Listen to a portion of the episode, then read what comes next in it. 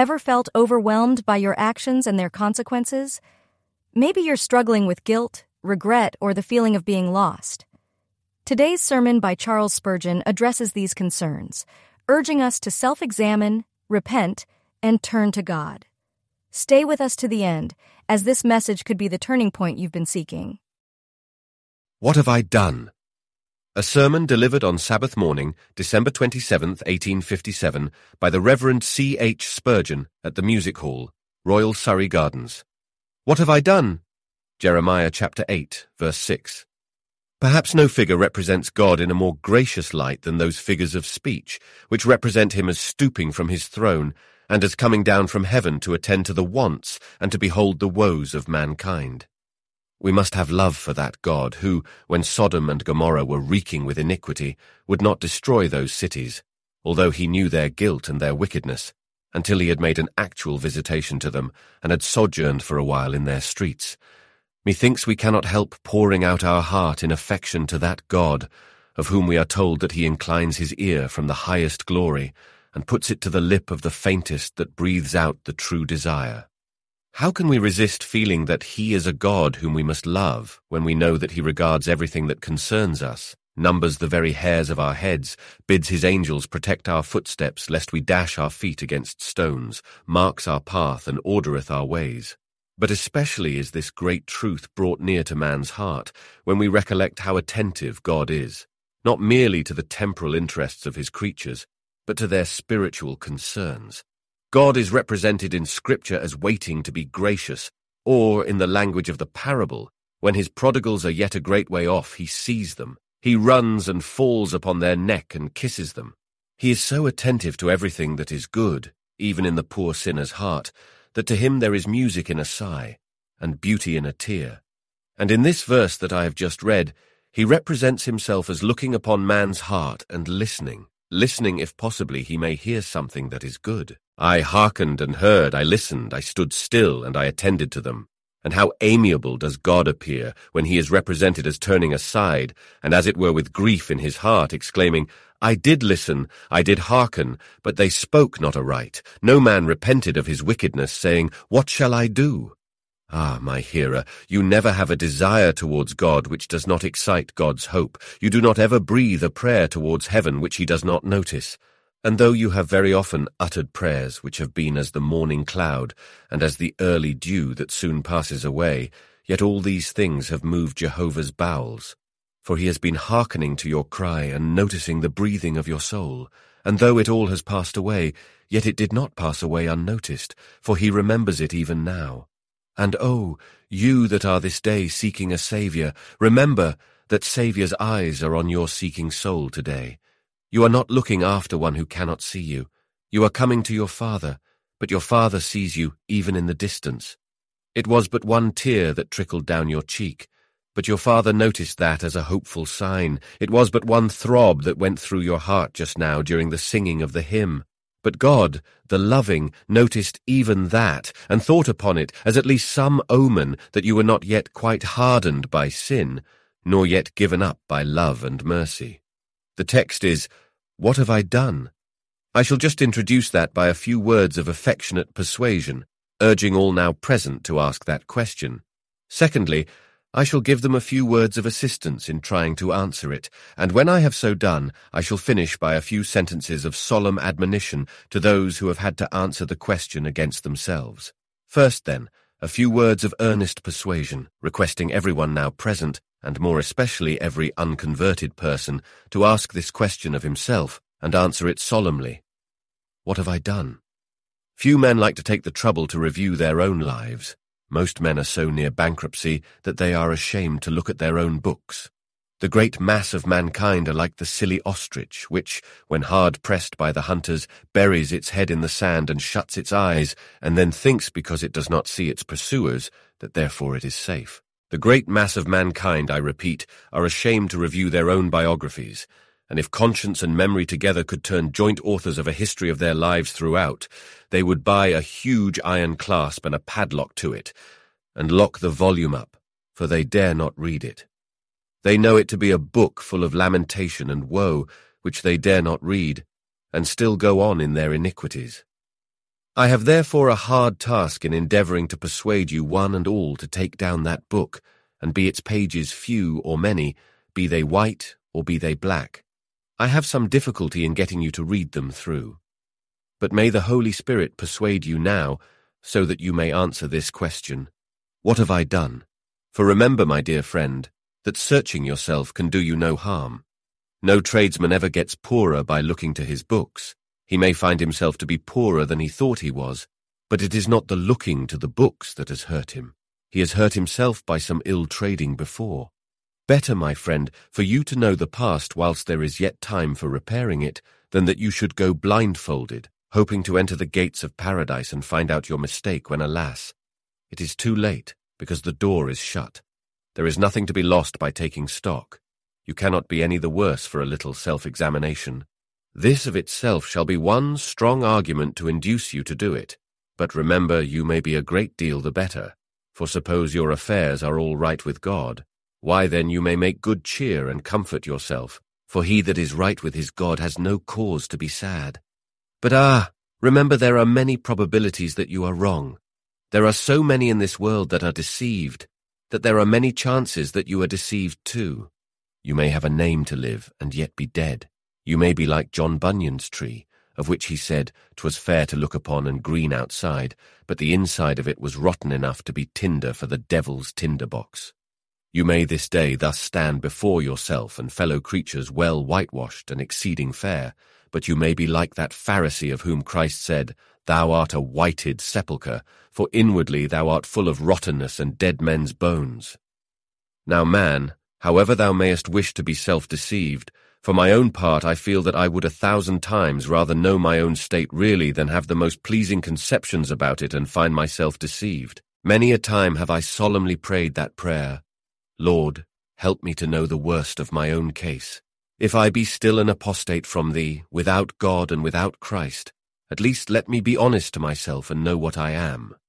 Remember, my friend, that the time you have for self-examination is, after all, very short. Soon you will know the great secret. I perhaps may not say words rough enough to rend off the mask which you now have upon thee, but there is one called Death, who will stand no compliment.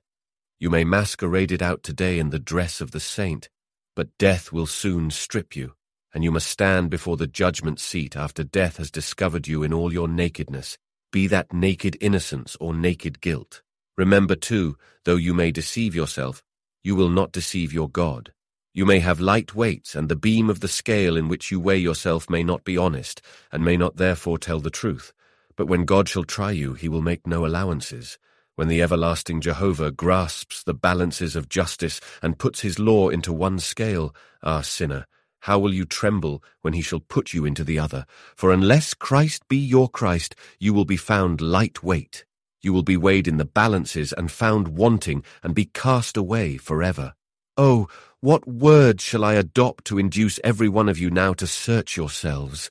I know the various excuses that some of you will make.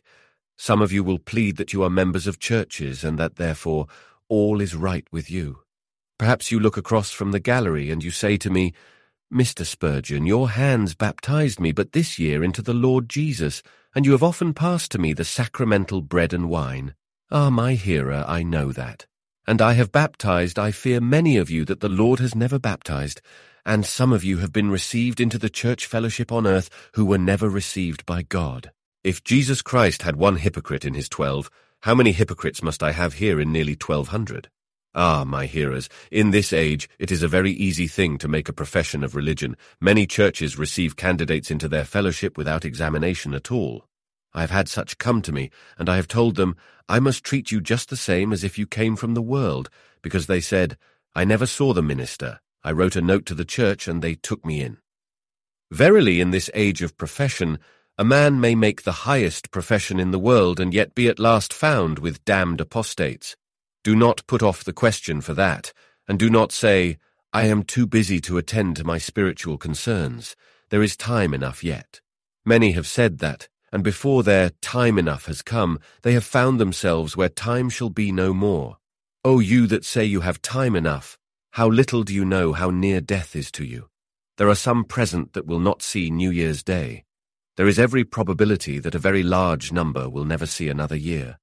Oh, may the Lord our God prepare us each for death and for judgment, and bless this morning's exhortation to our preparation by leading us to ask the question, "What have I done?" Now then, I am to help you to answer the question, "What have I done?" Christian, true Christian, I have little to say to you this morning. I will not multiply words, but leave the inquiry with your own conscience. What have you done? I hear you reply, I have done nothing to save myself, for that was done for me in the eternal covenant, from before the foundation of the world. I have done nothing to make a righteousness for myself, for Christ said, "It is finished." I have done nothing to procure heaven by my merits, for all that Jesus did for me before I was born. But say, brother, what have you done for him who died to save your wretched soul? What have you done for his church? What have you done for the salvation of the world? What have you done to promote your own spiritual growth in grace? Ah, I might hit some of you that are true Christians very hard here. But I will leave you with your God. God will chastise his own children. I will, however, put a pointed question. Are there not many Christians now present who cannot recollect that they have been the means of the salvation of one soul during this year? Come now, turn back. Have you any reason to believe that directly or indirectly you have been made the means this year of the salvation of a soul? I will go further. There are some of you who are old Christians, and I will ask you this question. Have you any reason to believe that ever since you were converted, you have ever been the means of the salvation of a soul?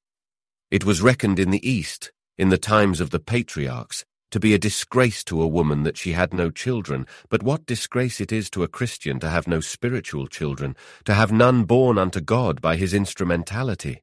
And yet there are some of you here that have been spiritually barren, and have never brought one convert to Christ. You have not one star in your crown of glory, and must wear a starless crown in heaven. Oh, I think I see the joy and gladness with which a good child of God looked upon me last week, when we had heard someone who had been converted to God by her instrumentality. I took her by the hand and said, "Well now, you have reason to thank God." "Yes, sir," she said, "I feel a happy and an honored woman now. I have never that I know of before been the means of bringing a soul to Christ." And the good woman looked so happy, the tears were in her eyes for gladness. How many have you brought during this year? Come, Christian, what have you done? Alas, alas, you have not been barren fig trees, but still your fruit is such that it cannot be seen. You may be alive unto God, but how many of you have been very unprofitable and exceedingly unfruitful? And do not think that while I thus deal hardly with you, I would escape myself. No, I ask myself the question, what have I done? And when I think of the zeal of Whitefield and of the earnestness of many of those great evangelists of former times, I stand here astounded at myself, and I ask myself the question, what have I done? And I can only answer it with some confusion of face. How often have I preached to you, my hearers, the word of God, and yet how seldom have I wept over you as a pastor should? How often ought I to have warned you of the wrath to come, when I have forgotten to be so earnest as I might have been? I fear lest the blood of souls should lie at my door, when I shall come to be judged of my God at last. I beseech you, pray for your minister in this thing, that he may be forgiven, if there has ever been a lack of earnestness and energy and prayerfulness. And pray that during the next year I may always preach as though I never might preach again, a dying man to dying men. I heard the moralist whilst I was questioning the Christian say, "What have I done?" Sir, I have done all I ought to have done. You may, as a gospel preacher, stand there and talk to me about sins. But I tell you, sir, I have done all that was my duty. I have always attended my church or chapel regularly every Sunday as ever a man or woman could. I have always read prayers in the family, and I always say prayers before I go to bed, and when I get up in the morning, I don't know that I owe anybody anything, or that I have been unkind to anybody. I give a fair share to the poor, and I think if good works have any merit, I certainly have done a great deal. Quite right, my friend, very right indeed, if good works have any merit, but then it is very unfortunate that they have not any. For our good works, if we do them to save ourselves by them, are no better than our sins. You might as well hope to go to heaven by cursing and swearing as by the merits of your own good works. For although good works are infinitely preferable to cursing and swearing in a moral point of view, Yet there is no more merit in one than there is in the other, though there is less sin in one than in the other. Will you please to remember then that all you have been doing all these years is good for nothing? Well, but, sir, I have trusted in Christ. Now stop. Let me ask you a question. Do you mean to say that you have trusted partly in Christ and partly in your own good works? Yes, sir. Well then, let me tell you, the Lord Jesus Christ will never be a make-weight. You must take Christ wholly, or else no Christ at all, for Christ will never go shares with you in the work of salvation. So, I repeat, all you have ever done is good for nothing.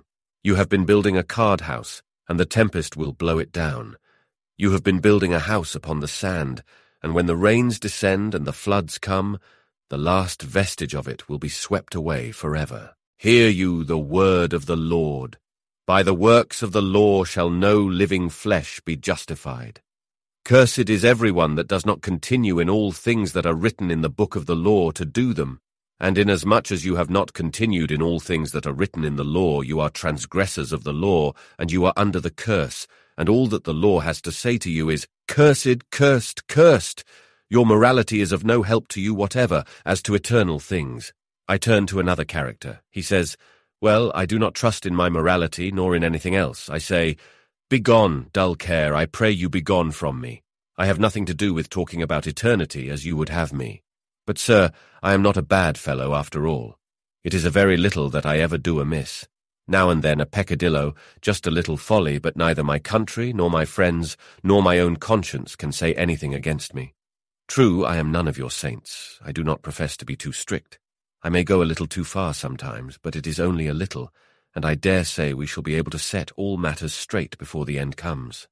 Well, friend, but I wish you had asked yourself the question, what have I done? It strikes me that if each of you would just take off that film, that films your heart and your life over, you might see a grievous leprosy lurking behind what you have done. Well, for the matter of that, says one, perhaps I may have taken a glass or two too much sometimes. Stop a bit. What is the name of that? Stutter as much as you like. Out with it. What is the name of it? Why, it is just a little mirth, sir. Stop. Let us have the right name of it. What do you call it in anyone else? Drunkenness, I suppose, says another. I've been a little loose in my talk sometimes. What is that? It has been just a merry spree. Yes, but please to call it what it ought to be called. Lascivious conversation. Write that down.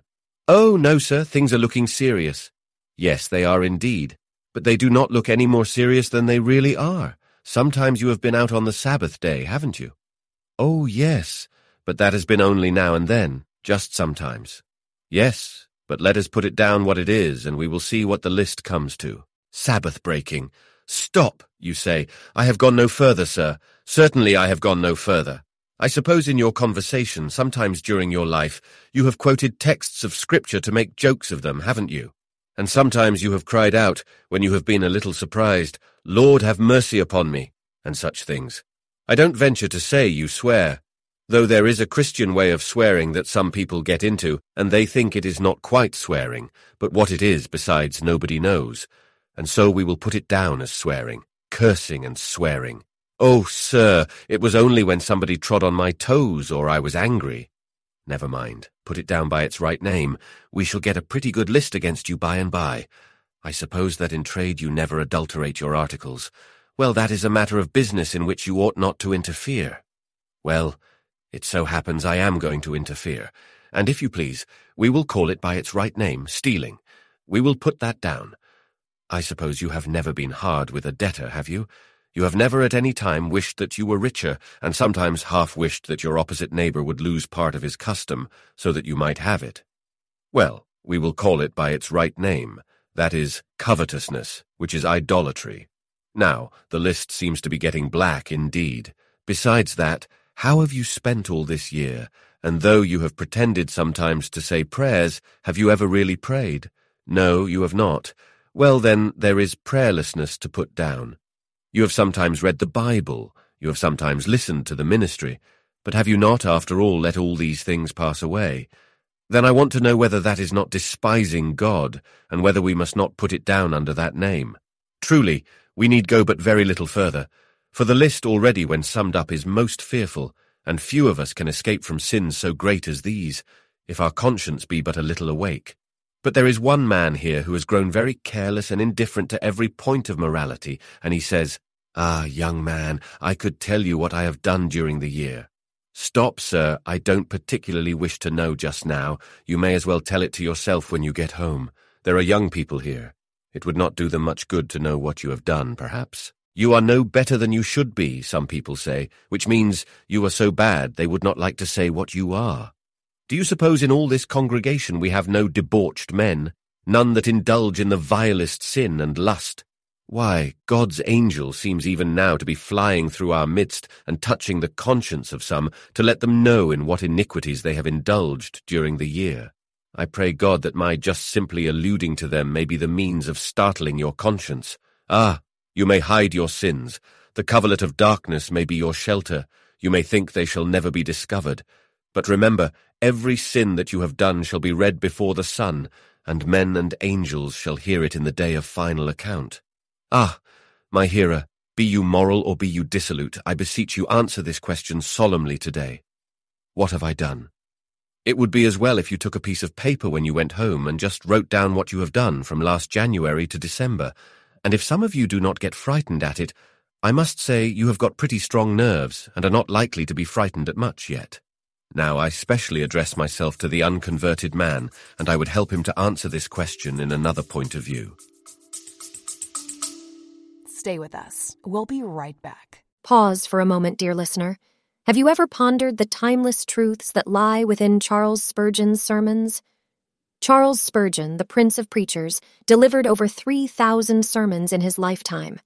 Each one is a treasure trove of wisdom, holding messages that have the power to transform lives even today. Imagine a world where every single one of these sermons is brought to life, accessible to anyone, anywhere, at any time. A world where future generations can be enriched and inspired by Spurgeon's profound teachings. Your support can turn this vision into a reality. Don't let these timeless teachings fade into obscurity. Visit prince of preachers dot com now and give your best gift. Together, let's ensure that the transformative power of Spurgeon's sermons resonates with souls for generations to come. What have I done? Ah, man, you that live in sin, you that are a lover of pleasure more than a lover of God, what have you done? Do you not know that one sin is enough to damn a soul forever? Have you never read in Holy Scripture that cursed is he that sins but once? How damned, then, are you by the myriad sins of this one year? Recall, I beseech you, the sins of your youth and your former transgressions up till now, and if one sin would ruin you forever, how ruined are you now? Why, man, one wave of sin may swamp you. What will these oceans of your guilt do? One witness against you will be enough to condemn you. Behold the crowds of follies and of crimes now gathered round the judgment seat that have gone before you into judgment. How will you escape from their testimonies when God shall call you to his bar? What have you done? Come, man, answer this question. There are many consequences involved in your sin, and in order to answer this question rightly, you must reply to every consequence. What have you done to your own soul? Why, you have destroyed it. You have done your best to ruin it forever. For your own poor soul, you have been digging dungeons. You have been piling faggots.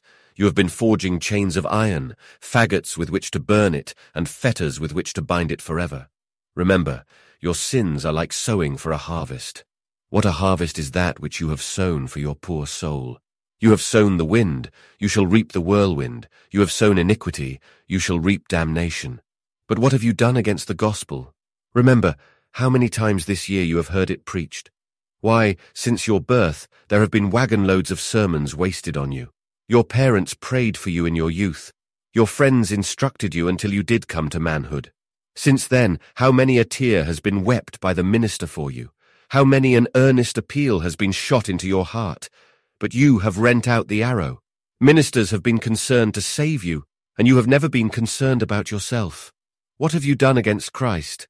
Remember, Christ has been a good Christ to sinners here, but as there is nothing that burns so well as that soft substance oil, so there is nothing that will be so furious as that gentle-hearted Saviour when he comes to be your judge.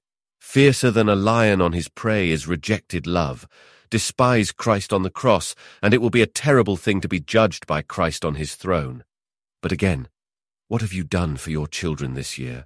Oh, there be some here present that have been doing all they could to ruin their children's souls. It is solemn what responsibility rests upon a father, and what shall be said of a drunken father, the father that sets his children an example of drunkenness. Swearer, what have you done for your family? Haven't you too been twisting the rope for their eternal destruction? Will they not be sure to do as you do?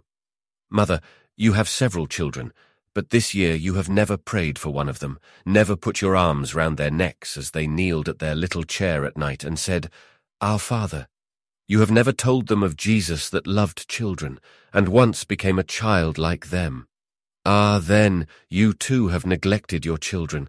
I remember a mother who was converted to God in her old age, and she said to me, and I shall never forget the woman's grief, God has forgiven me, but I shall never forgive myself. For, sir, she said, I have nourished and brought up children, but I have done it without any respect to religion. And then she burst into tears and said, I have been a cruel mother, sir. I have been a wretch. Why, said I, my good woman, you have brought your children up. Yes, said she, my husband died when they were young, and left me with six of them, and these hands have earned their bread and found them clothes. No one, she said, can accuse me of being unkind to them in anything but this, but this is the worst of all. I have been a cruel mother to them, for while I fed their bodies I neglected their souls. But some have gone further than this. Ah, young man, you have not only done your best this year to damn yourself, but you have done your best to damn others. Remember, last January, when you took that young man into the tavern for the first time, and laughed at all his boyish scruples, as you called them, and told him to drink away, as you did. Remember, when in the darkness of night you first led astray one young man whose principles were virtuous, and who had not known lust unless you had revealed it to him. You said at the time, Come with me, I'll show you London life, I'll let you see pleasure. That young man, when he first came to your shop, used to go to the house of God on Sunday, and seemed to bid fair for heaven. Ah, you say, I have laughed religion out of Jackson. He doesn't go anywhere on a Sunday now except for a spree, and he is just as merry as any of us. Ah, sir, and you will have two hells when you are damned.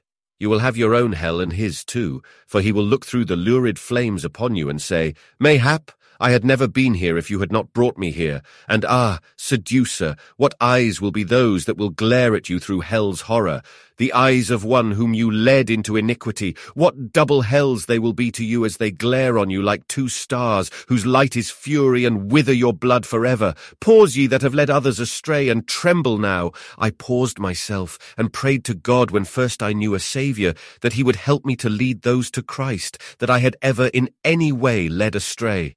And I remember George Whitefield says when he began to pray, his first prayer was that God would convert those with whom he used to play at cards and waste his Sundays.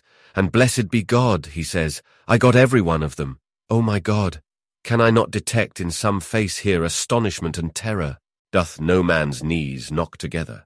Doth no man's heart quail within him because of his iniquity? Surely it cannot be so, else were your hearts turned to steel, and your bowels become as iron in the midst of you. Surely, if it be so, the words of God are most certainly true, wherein he saith in the seventh verse of this chapter, The stork in the heaven knoweth her appointed times, and the turtle and the crane and the swallow observe the time of their coming. But my people know not the judgment of the Lord. And certainly that prophet was true who said, The ox knoweth its owner, and the ass his master's crib. But my people doth not know, Israel doth not consider.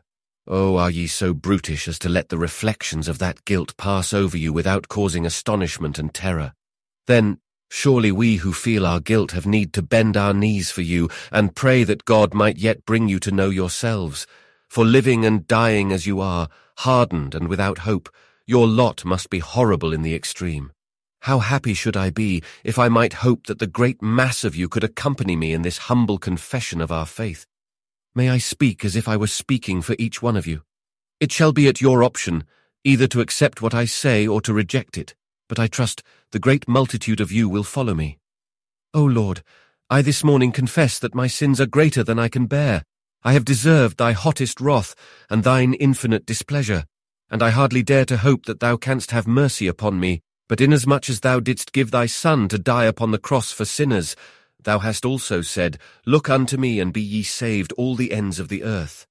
Lord, I look to thee this morning, though I never looked before, yet I look now. Though I have been a slave of sin to this moment, yet, Lord, accept me, sinner though I be, through the blood and righteousness of thy Son, Jesus Christ. O Father, frown not on me, you may well do so, but I plead that promise which says, Whosoever comes unto me, I will in no wise cast out. Lord, I come, just as I am, without one plea, but that your blood was shed for me, and that you bid me come to thee. O Lamb of God, I come. My faith does lay its hand on that dear head of yours, while like a penitent I stand, and there confess my sin. Lord, accept me, Lord, pardon me, and take me as I am, from this time forth and forever, to be your servant while I live, to be your redeemed when I die. Can you say that? Did not many a heart say it? Did I not hear many a lip in silence utter it? Be of good cheer, my brother, my sister, if that came from your heart, you are as safe as the angels of heaven, for you are a child of God, and you shall never perish. Now I have to address a few words of affectionate admonition, and then I have done. It is a very solemn thing to think how years roll away. I never spent a shorter year in my life than this one, and the older I grow, the shorter the years get. And you old men, I dare say, look back on your sixty and seventy years, and you say, Ah, young man, they will seem shorter soon. No doubt they will. So teach us to number our days, O God, that we may apply our hearts unto wisdom. But is it not a solemn thing that there is another year nearly gone, and yet many of you are unsaved? You are just where you were last year. No, you are not. You are nearer death, and you are nearer hell, except you repent. And perhaps even what I have said this morning will have no effect upon you. You are not altogether hardened, for you have had many serious impressions. Scores of times you have wept under discourses, and yet all has been in vain, for you are what you were. I beseech you, answer this question, What have I done?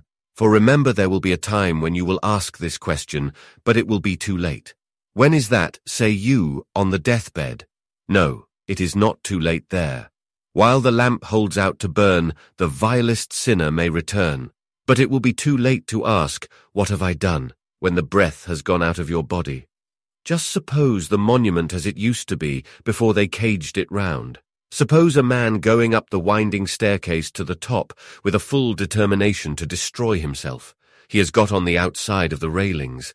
Can you imagine him for a moment saying, What have I done? Just after he has taken his leap. Why, it seems to me some spirit in the air might whisper, Done? You have done what you can never undo. You are lost, lost, lost. Now remember that you that have not Christ are today going up that spiral staircase. Perhaps tomorrow you will be standing in the article of death upon the palisading, and when death has gotten you, and you are just leaping from that monument of life down to the gulf of despair, that question will be full of horror to you. What have you done? But the answer for it will not be profitable, but full of terror.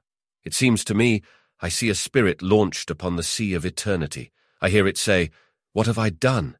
It is plunged in flaming waves and cries, What have I done? It sees before it a long eternity, but it asks the question again, What have I done? The dread answer comes, You have earned all this for yourself. You knew your duty, but you did not do it. You were warned, but you despised the warning. Ah! Hear the doleful soliloquy of such a spirit. The last great day has come, the flaming throne is set, and the great book is opened.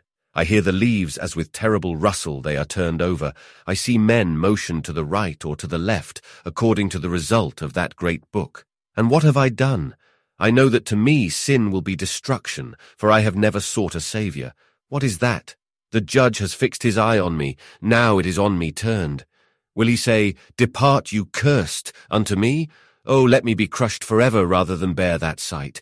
There is no noise, but the finger is lifted, and I am dragged out of the crowd, and singly I stand before the judge. He turns to my page, and before he reads it my heart quakes within me. Be it so, says he. It has never been blotted with my blood. You despised my calls. You laughed at my people. You would have none of my mercy. You said that you would take the wages of unrighteousness. You shall have them. The wages of sin is death. Ah, me! And is he about to say, Depart, you cursed? Yes!